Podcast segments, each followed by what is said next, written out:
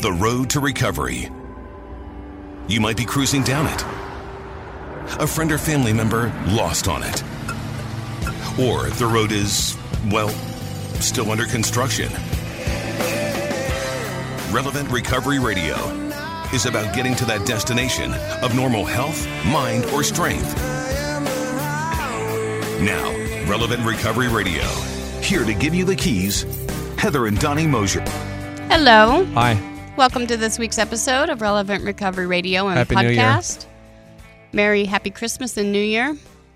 Hope you had a wonderful holiday. We're glad you're listening today. I did. I was in Oklahoma. It was great. So let me say my stuff first. So this show is sponsored by the Matthews Hope Foundation. Um, if you or a loved one is struggling with any sort of substance use disorder, alcoholism, or even like questioning if you need to find sobriety or help, uh, you can give us a call at 844 and hope. Or is if you do substances and your family hates you. 844 263 4673.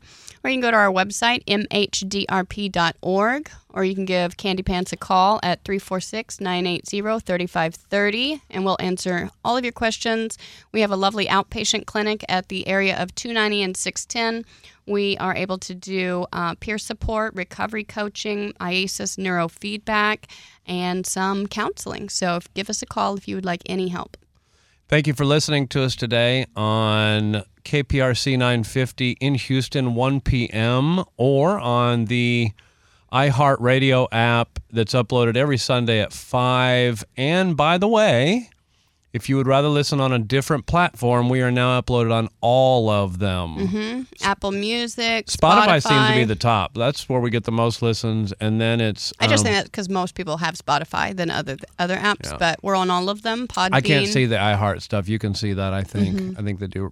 Anyways, we're all over, and we have Facebook and Instagram. That Search at Relevant Recovery Radio on Facebook or Instagram, and you will find us. and we respond. So if you agree, disagree with something we say on here, we'd love to hear we about it. We had some cool messages and comments of people that have been enjoying the show this week and thanking us for some of the topics that we've done. And People that enjoy our our show. apparently, Was it you? Were you posting to yourself? I did not do that. I did not do that. But it's cool. If you're listening uh, today on KPRC at 1, um, we are currently at the NRG Stadium Mm-hmm. enjoying uh, the first annual Recovery Day event with the Houston Texans playing the Tennessee Titans. That's it. The old Oilers. And that's where we are all at. There is about 740 sober people up in the stands celebrating recovery and, and New Year's Eve. Are they gonna? cool. So this is the first annual. Are they gonna do this every year? They've already confirmed the Houston Texans want to do it every year. It'll be even bigger next year. Oh, that's pretty amazing. Because uh, when I heard about it, I'm thinking, okay, that's you know, soccer fans, whatever. It's cool, but It's football, but okay. 740 people. That's actually quite a bit. So it's cool. We we just didn't know what it would be because we do something for the first year. It was just a really great idea. Um, I'm on the advisory board with the Party Sober Partnership, and and you uh, guys sold out, right? That you oh, yeah. sold all the tickets, tickets. are sold out. Um, Wow. And so we didn't know how many people would be interested. And also, you know, when you think about football and things like that, a lot of times there are certain kinds of beverages that are sponsors of events. And so a sober event could be uh, appearing to be in conflict with the other sponsors. So we had to be really mindful out because we're not against alcohol. We're not against it at all. We just Right. happen to be people who love recovery. We live our lives in sobriety. I'm pro alcohol, actually. I'm pro marijuana. No, really, honestly, I am. I am too, because if people can do that and have a great life, more power to you. I support you. Yeah. Um, I just end up with seven felonies, and right. so I just end can't do that. with my pants off in a bar, being asked to leave, and not figuring out how I got there. and uh, and so our good friend Jordan is heading up the uh, sober tailgate party in the yellow parking lot, section thirty-eight. this is the same Jordan that was on our show a few weeks ago. Yeah, and so um, I'm excited because we're flying my son out uh, from Oklahoma. He's flying in uh, Saturday to go to the event with us Sunday, and uh, and go to our New Year's stuff, and then he'll fly back Monday. And so we went to Oklahoma for Christmas. We did. I have a I had a wonderful visit with my parents, my children. My sister came down to see me, and it was a good time. It really was good. It's I'm I always fear going into Oklahoma because I'm afraid I'll catch it. you know what I mean? I know it's very contagious. Um, No, but you should tell the listeners when we woke up Sunday morning in Oklahoma at the hotel when I sat up in bed, what'd you say to me? Something about You said, Good morning. Do you feel stupider in your home state? Then you said, Let's have a spelling bee. and you thought that was hilarious. I still find it. hila- I'm funny. I like it. It wasn't funny then to me. And then you told your dad about it. Yeah. Why would you do that? I want my dad to like me more than you. Well, too late. um, the cool thing about the trip, though, was that our church pastor recently resigned because he was called to a church in Oklahoma. He was being obedient. It was actually a smaller church, which you Much know, smaller church, yeah. And so we actually got to go visit his new church in Marlow, Oklahoma, which was really really cool. Yeah. So shout out to Pastor Matt in Marlow, Oklahoma. And I just want to give you some props, honey, because for the last several weeks leading up to that last weekend, you've been very difficult to live with. And um, you have turned things around. And I have noticed a profound difference. You were just wonderful. You were very supportive uh, when we went to my family's. You drove the whole time round trip, and you were just kind and easy to get along with. So I really appreciate that. I didn't have to murder you in Oklahoma. Although it would have been easy to get rid of the body there, you have enough contacts. I know people. You know, we did our last show on my maladaciousness, my malady, and Can you take your gum out of your mouth for the show, please? Sorry.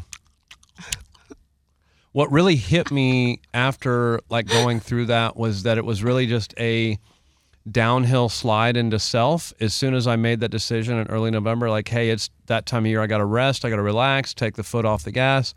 And then it just compounded into hating life and not getting enough self time, right? You yeah, you went back into self obsession and you were entitled and Yeah. very difficult and you uh, weren't enjoyable in Vegas and so you you did some actions to turn things around. and and it, the, the action was simple.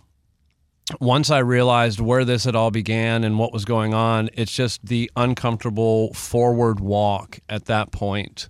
Um, I started making my prayer meditation more intentional. I reached out to some potential sponsees and say, "Hey, uh, crapper, get off the pot. Let's do this." Or I'm going to find somebody else. Let's get back in the work. And it's really as simple as that. Is I have to begin self-sacrificing my time again to find the joy, the peace, the contentment that I think I can find in self-serving activities. I agree with that.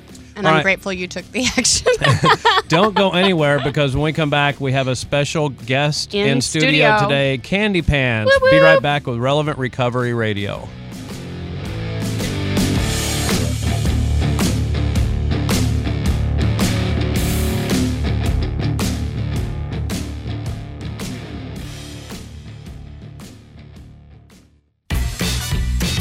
Welcome back on a very serious Relevant Recovery Radio Why so serious?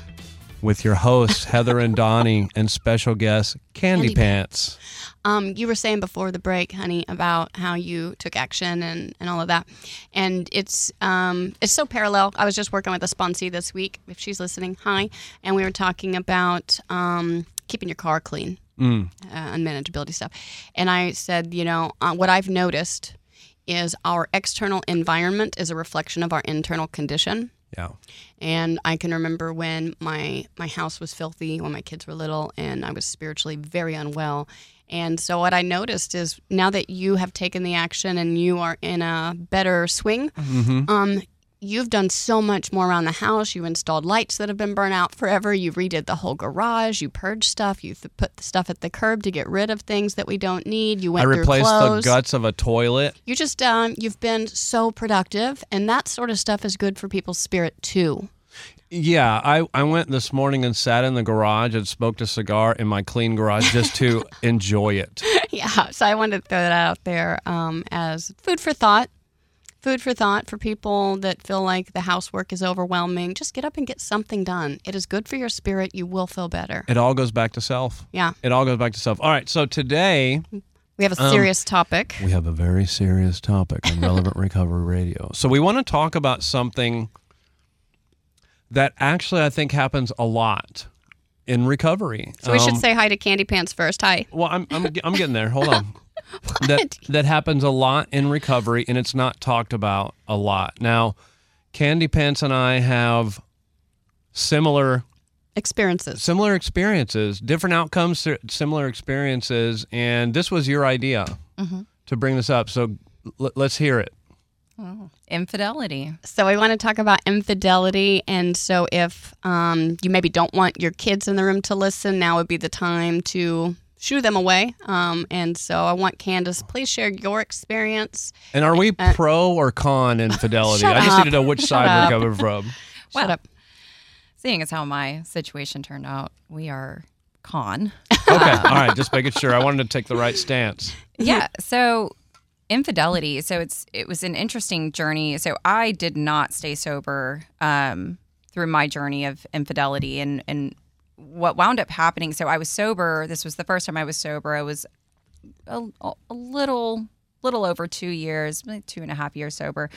Um, and malady was just very real in my life and and at this time i don't actually know what's wrong with me i don't understand untreated alcoholism i had never really been given an adequate presentation When you say malady, do you mean spiritual sickness? Okay, go yeah ahead. yeah so um what i started to do was i started looking for things that were a safe route Mm-hmm. to fix this internal condition for me as opposed to drinking or drugging or whatever. So um, I wound up cheating. Mm-hmm. And I I remember I remember trying to um, trying to blame it on everything else. Like I had started psych medication at that time as well. because surely there was something else wrong. It couldn't have been alcoholism, right? And so I had started psych medication at that time. And I remember blaming the psych medication for like this im- im- impulsivity, right? And so um, I started cheating, was hiding it, eventually got caught, didn't care, and I drank. Um, it was about a four month process before I drank. I was able to get away with it for a while. And for a while, I think I felt better. Um, but what happened was I relapsed. My husband also relapsed, and it landed him in an overdose that almost killed him. Um, and so it's one of those things, though, that I think is so easy. It, it, crops up so easily where, and it's overlooked because it's not drugs or alcohol. It's it's this other thing, right? It's this other, you know, whole other issue people oftentimes overlook it and they think oh well but it's not drugs and alcohol so i surely i won't drink behind this but it's it's a form of spiritual sickness right it's me being absent from god to the degree that i feel like i have to do this thing to feel something right And it's Um, also pretty rare in the rooms. It's like people don't. I'm sober now. I'm good. Let's Mm-hmm. not talk about the things that I do in sobriety, especially. And people don't really talk about I it. I think it's important that we talk about it and how it relates to recovery. I remember um, before I got sober, I had poor behavior with men, and I remember like a few people that lived with me warning me uh, about it. This, this, you know, your behavior with men will lead you to a relapse, and I'm like, yeah, right. But then it always did.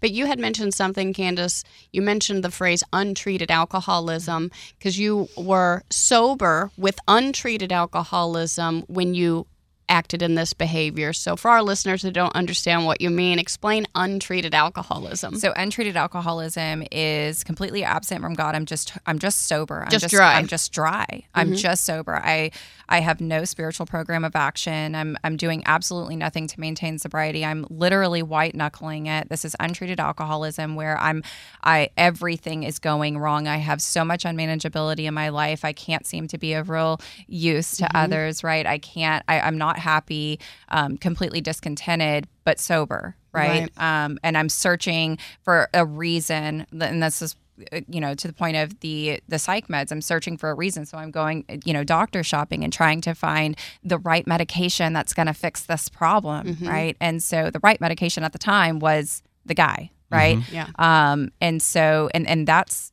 it's such a dangerous place to be in, and even a person who's been recovered can fall back into untreated alcoholism. And so it's it's one of those things that it, like you mentioned the i'm good idea is so dangerous for a person um, and especially if prior to getting sober they had had like you had mentioned having issues with men. I had mis- issues with men my whole life. Yeah, me too. Um, and so, and it was never an area of concern. I never have. It's weird. Never up. had issues with that. Well, and it's never an area of concern when we get sober. The only area of concern when we get Sobriety. sober is sobriety, Yeah. right? And we don't actually highlight through a fourth step all of these different things. And and oftentimes we're dishonest and we're not forthcoming with you know with the sponsor, and we're not saying, oh, you know, hey, by the way, I did X, Y, and Z, Mm-hmm. right?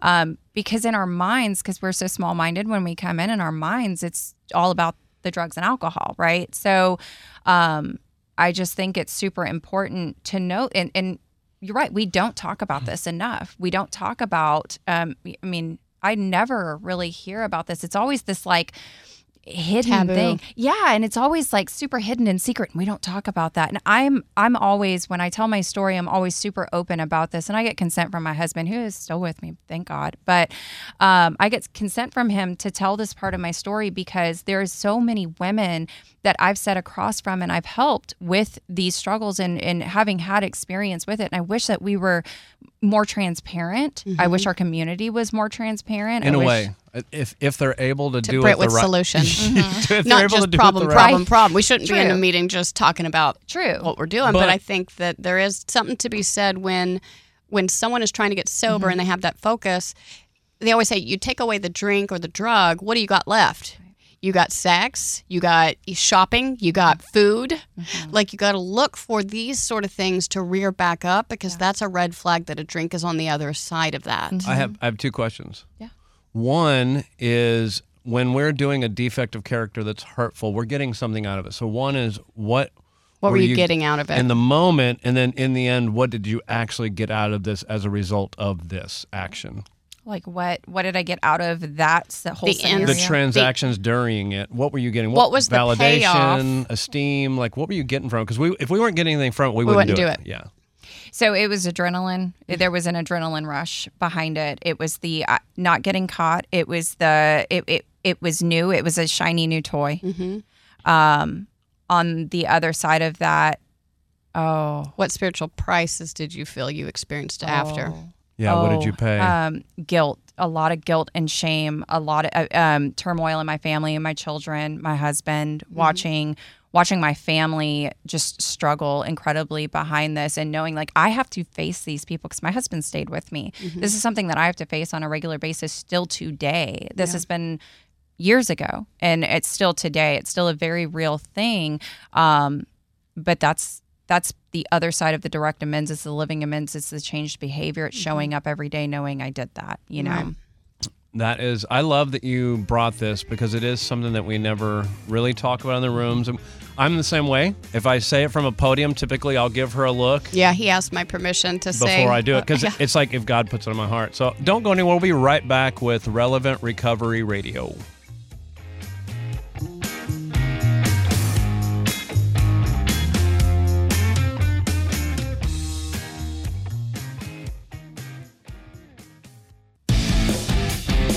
Welcome back to Relevant Recovery Radio with your hosts Heather and Donnie and our special studio guest Candy Pants. talking about infidelity today and We how are. it correlates to recovery. And and here's a weird thing. Before I tell you what I did, um, here's what I will say. Looking back, I regret the people that got hurt, but I don't regret that it happened. Do you feel the same way? I do absolutely. So I got I got sober in like 2013. The first year was just not drinking, and I was really happy. It was a great year. Take your gum out of your mouth. But you told me to bring gum to the studio. That's a different reason. I hate you. You just smack him while you're talking in the microphone. I'm enjoying that gum.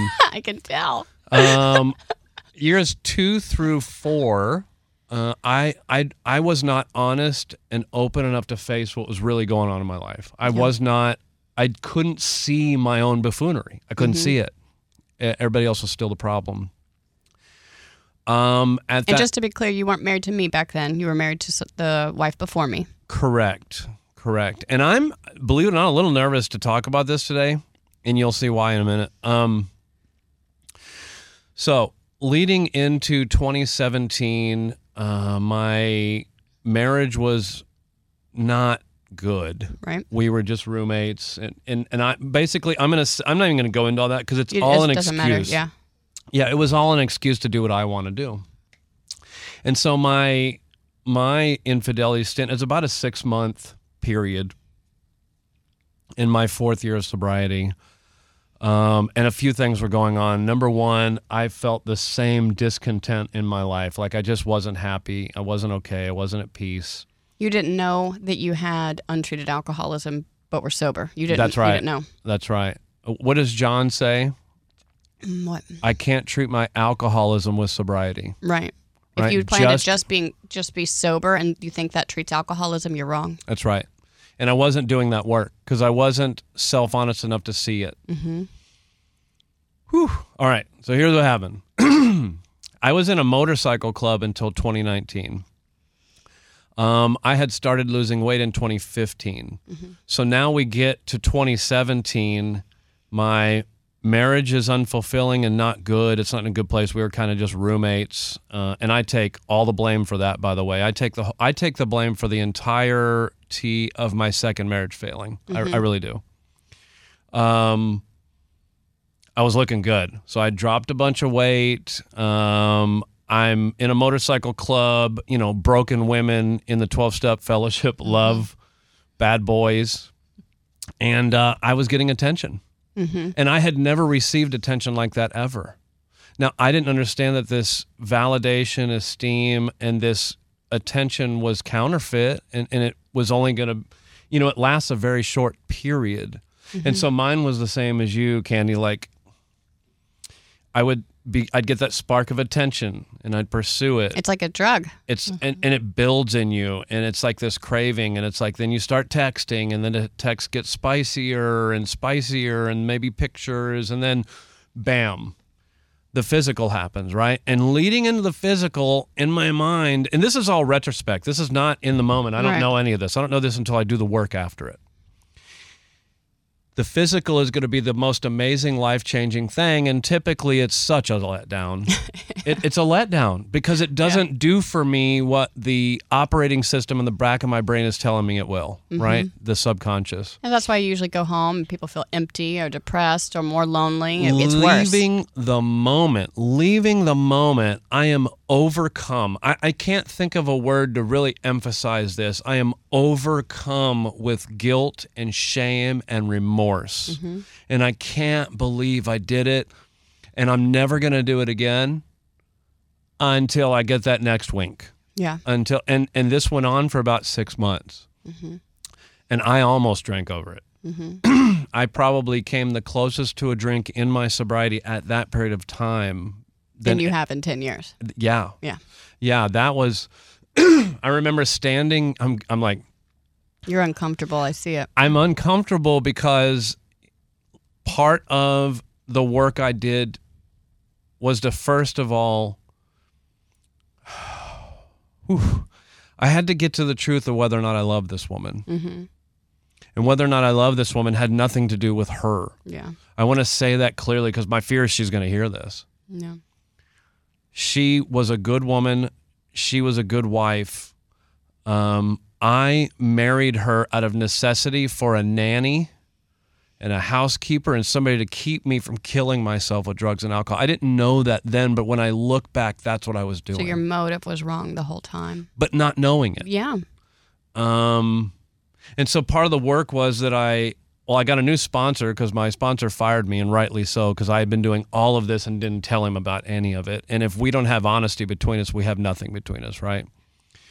This new sponsor had been through it, and we immediately got to work, and he made me face the truth. So what you mean is, for our listeners who don't understand, immediately got to work. You reworked the steps at five years sober around your issues with sex. We never talked about drugs and alcohol. talked about Because drugs and alcohol weren't the problem. My behavior was the problem. Yep, your spiritual condition was the problem, and the self obsession was just manifesting in a different way than alcohol. Hundred percent. Yeah.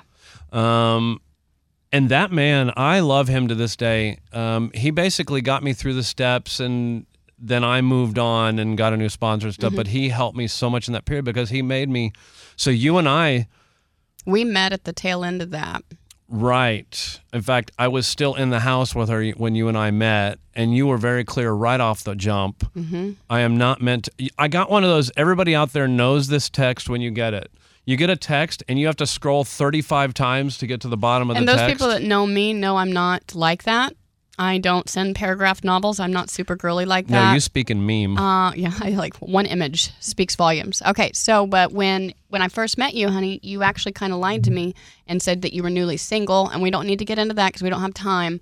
But um, two days later, I found out you were actually not fully single and you were still living with her. She didn't know. Three frogs sit on a log. One You had made a decision. To, I get it. Listen You- to me. No, no, listen to me. Three frogs are sitting on a log. One decides to jump. How many are sitting on the log? Three. You hadn't jumped yet. I had decided, but I hadn't made a move. Yeah. And so I was just, um, I was somewhere very spiritually different. So my paragraph novel text to you was something like, I'm not meant to be a mistress. God created me to be someone's wife. I'm not going to be a secret. I know what my boundaries are. I know what I deserve. Like it was one of those, here's my bar, buddy. See if you ever meet it. Have a nice life. And when we met, the first first night we hung out outside of a meeting, we talked like five hours. The second night, like five or six hours. Like we made a real connection right off the bat. It was something I had never experienced. And so when you sent that text, I'm like, what do I got to do? Because you were so I, in a I better said, place. you need me. to go figure that out. This has nothing to do with me. Nothing. And luckily, I went back to Kerrville, and that's when you reworked the steps and went through your own journey with the Right. second sponsor. And so Anthony made me admit, number one, that the catalyst to leave my ex wife, I was leaving my wife for another woman. I had to admit that. Yeah. And I didn't want to. Oh, he made me so mad. And I remember he told me that, and I was mad. And I told you, I was like, this is what he said. And you went, well, he's right. Yeah. You are. And I went, ugh. And the realization I've come to now is that my first two marriages, women were the catalyst for me to leave both times. Mm-hmm. That's a hard pill to swallow. So there's a pattern, which is why we write inventory, is to hopefully is see our own patterns. And so I'm hoping the next one I leave is not over a woman. no, I'm just kidding. Obviously. Um, I think you're someone different now, which is what we'll get into in the next segment. but when I look book. at everything that went down, I had a delusion that these women, this attention is going to change the way I feel, like you talked about. that the grass is greener. you know, Um, and I was searching for anything to find peace and contentment, and I didn't find it in that. So what I will say anything is but this: God. anything but God. And and so what basically happened is Anthony worked with me. He made me v- be very honest, and it really made me mad at the time, but he saved my life. Yeah. He really did. He'd made me admit that I was leaving my wife for another woman. He made me. He is the one, by the way, who began inserting scripture mm. Mm. into the step work because he saw where I was and that I was searching. Yeah. I didn't know it.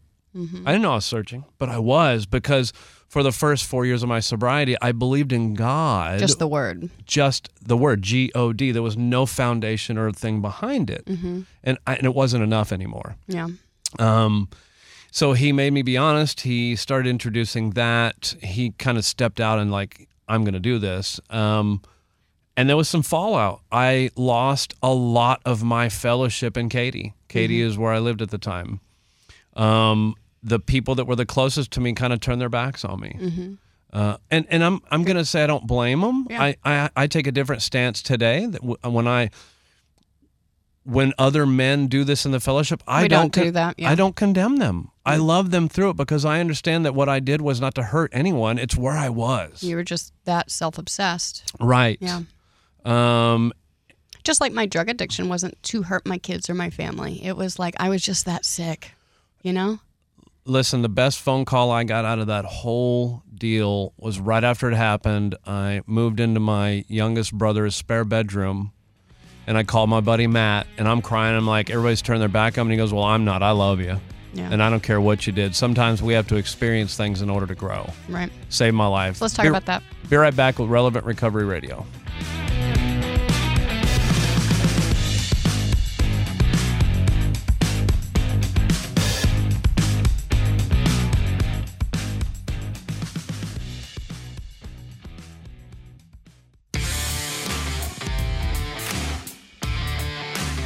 Welcome back. You're listening to Relevant Recovery Radio with Heather, Donnie, and Candice. We're in studio talking about. That was mediocre at best. Hey, it was my first time doing it. I Um, was trying I'll my take best. that though. Go ahead. Listen, so there's a few phrases I want to throw out, and then I want to volley to y'all for some solution and why in the world y'all are grateful you went through this. But There's a couple phrases that we say in the 12 step world. Number one is pain is the touchstone of all spiritual growth. I have to go through pain to experience growth. I don't go through spiritual growth when life is cushiony, comforty, easy.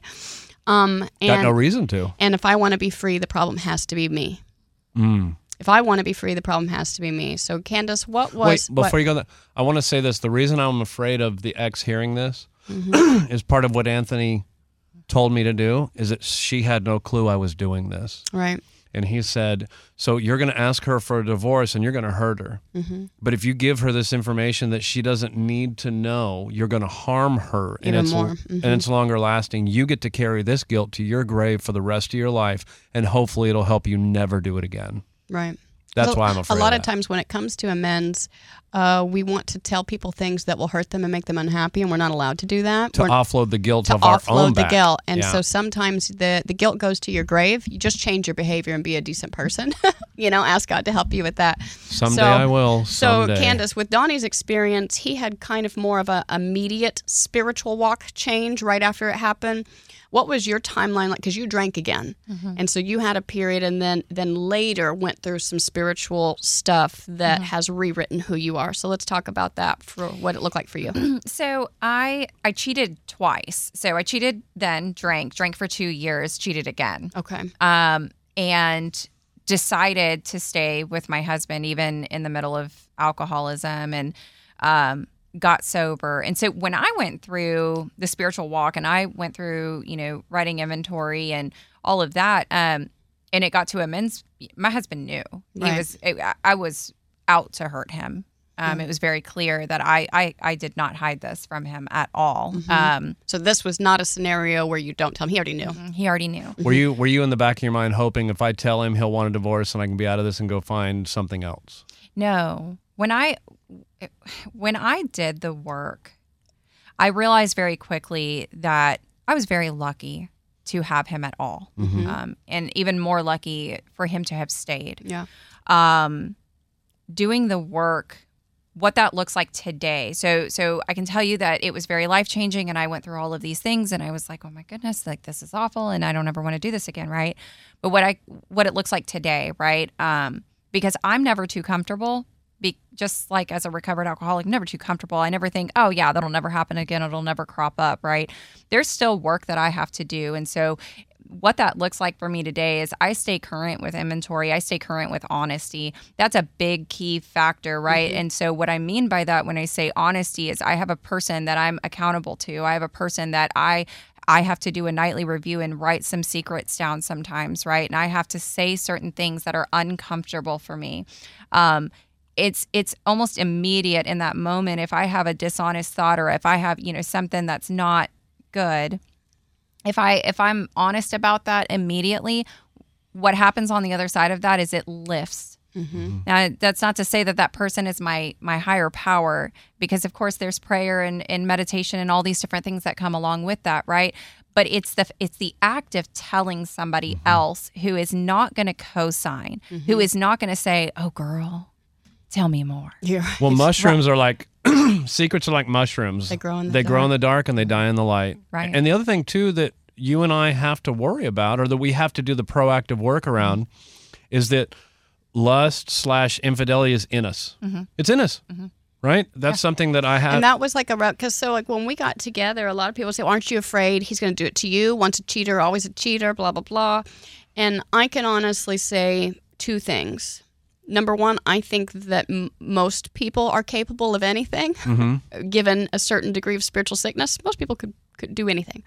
Um, so I think that there's that, but I also think that that's between you and God, and that I'm so okay with God that I'm going to be okay no matter what you do. Mm. And so Anomaly. I I don't live in that place of jealousy or tracking you or worrying where Better you're not. at or I'm not living that life anymore. I did that in shouldn't. high school. Uh, I am not I, I refuse to live my life like I'm still 18 and insecure. Well, for the first time in my life, I am proud to be a one woman man. I'm proud to be that In guy. 2019, you and I were walking around the track walking our dog and it was a revelation for you. You were so excited to tell me that you were felt finally like you were a one woman man, and I'm like, well, crap, I hope so. I didn't know that that wasn't a thing up until today. There's a problem being with me is that like what I think or what happens just comes out. I just say it. But so no, I'm not worried. And with both of y'all, I th- I see both of y'all being very honest in doing the spiritual work, um, so that God can remove that defect from within y'all. So what good? And this is going to sound ridiculous to some people when I say this. Mm. What good came out of this for you? the cheating factor. Mm-hmm. Oh, so much. Mm. So it's just like Heather said, there's no growth if there's not pain, right? Um, here's what happened. So I finally, in those moments, I finally came to the realization that there's actually something going on deep within me, and there is so much work to be done, and I am the problem. Mm-hmm. And so that's why I'm so Don't worry, Matthew. We'll have that isolated for you. and I'm so grateful it happened because I don't know. I don't know that I would have. Mm-hmm. I don't know that I would have dove in the way that I did to try to figure it out. I I did everything from working the spiritual program to therapy at some point at some stage of the game, which is not for everybody. It wasn't for me. Um, some people it works really well for, but I did all of the things right. Um, I'm grateful that it happened because on the other side of that, I also got to see a version of my husband that I didn't know existed. Um, I got to see God working through my husband in, in this loving way where my husband was like, We are married and I'm going to rock it out with you no matter what. And I'm going Oh, wow. to work through it because what happened the last time that I cheated, the day that I came home, my husband had hit his knees for the first time and cried out to God mm. and begged for for just some relief and I walked back through the door.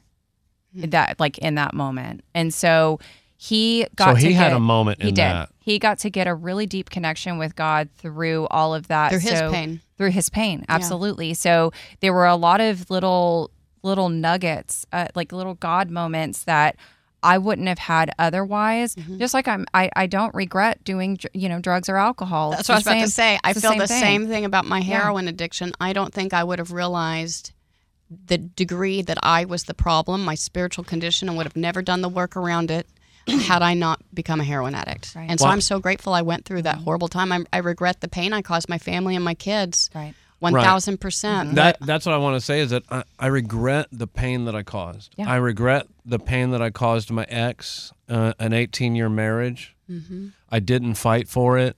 I didn't, you know, there's some regret there. Not like I want to change anything, but there's some regret there. Absolutely.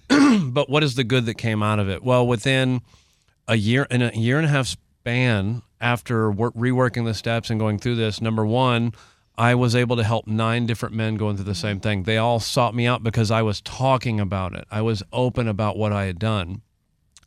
Number two, going through the divorce, being going from a very nice home and nice furniture and nice everything down to a bedroom, a spare bedroom at my brother's house, and having nothing. I was stripped of everything. Mm-hmm. I was stripped of pride, ego, dignity, all of it, and it left nothing but Christ for me. And that was literally when I found Christ. Was when I had nothing left. Like God was leaning in, going, "Here I am," mm-hmm. and that's. Uh, and then the other thing is that I also have compassion for others going through this. I don't condemn them. Yeah. Because I didn't do this to hurt all the people around me. I did it because I was seeking comfort, contentment, peace, love, and joy. And I didn't know that I could only get that through God or what that even looked like. Right. I was trying to get it through external circumstances with other people. Yeah, and the reason I am excited we did this topic is because this is going to be something that hits home for a lot of people listening, and uh, and so we love people and we want to help people, and this is just something that happens when people are spiritually sick, right? Thank you for listening to Relevant Recovery Radio today. We'll be back in another week. hmm And don't forget, those who stand for nothing will fall for anything. Hashtag God, though.